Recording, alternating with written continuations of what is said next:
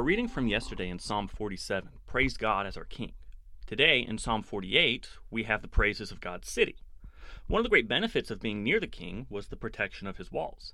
It's a fortress to protect them, high in elevation to keep them away from the enemy, and above all, the city of God. It gives comfort to those who call it home, while in verses 4 through 8, it causes terror to those who would attack it.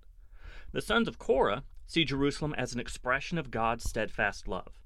It's a very real, concrete expression of God's protection over his people. And so they look to the walls, the towers, and the citadels, and they tell their children, that's God for you. Now, this might be an odd psalm for us to incorporate into our prayer life because we don't live in Jerusalem. None of our cities have walls. None of us can claim that God is our local deity because God is Lord over all the earth. But we can look to all those things that make us feel safe and meditate on the security that we have and still be thankful to God for the safety He's provided. And what's more, is we can meditate on the city that God is going to provide for His people. In Revelation chapters 20 and 21, we read of what it's like to be with God. And specifically in chapter 21, verses 1 through 2, we read that I saw a new heaven and a new earth.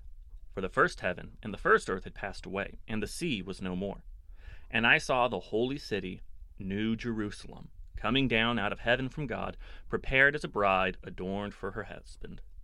It's later described as having the glory of God, its radiance like the most rare jewel. It has walls for protection and beautiful gates, and rather than a temple in the city, we have God Himself in the middle. And nothing unclean can ever enter it, nor anyone who does what is detestable or false, but only those who are written in the Lamb's book of life.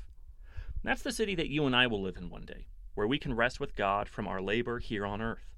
So we can pray Psalm 48 with our present protections in mind and in hope of the beautiful city waiting for us. Now, in the Psalms that we've been reading this week, there's been a general theme of God's protection. Psalm 46 describes God as our king who goes out to battle for us. Psalm 47 praises the city. Psalm 49 takes it to a whole new level, though. No matter how many people God saves you from, there's still one force that you can't escape, and that's death itself. Well, Psalm 49 is a meditation on God's protection of his people from the inevitable. Verses 1 through 4 are an invitation for us all to come and hear this wisdom, this riddle of life that the sons of Korah are trying to answer. It's a problem that low and high, rich and poor alike will face. How can we beat death?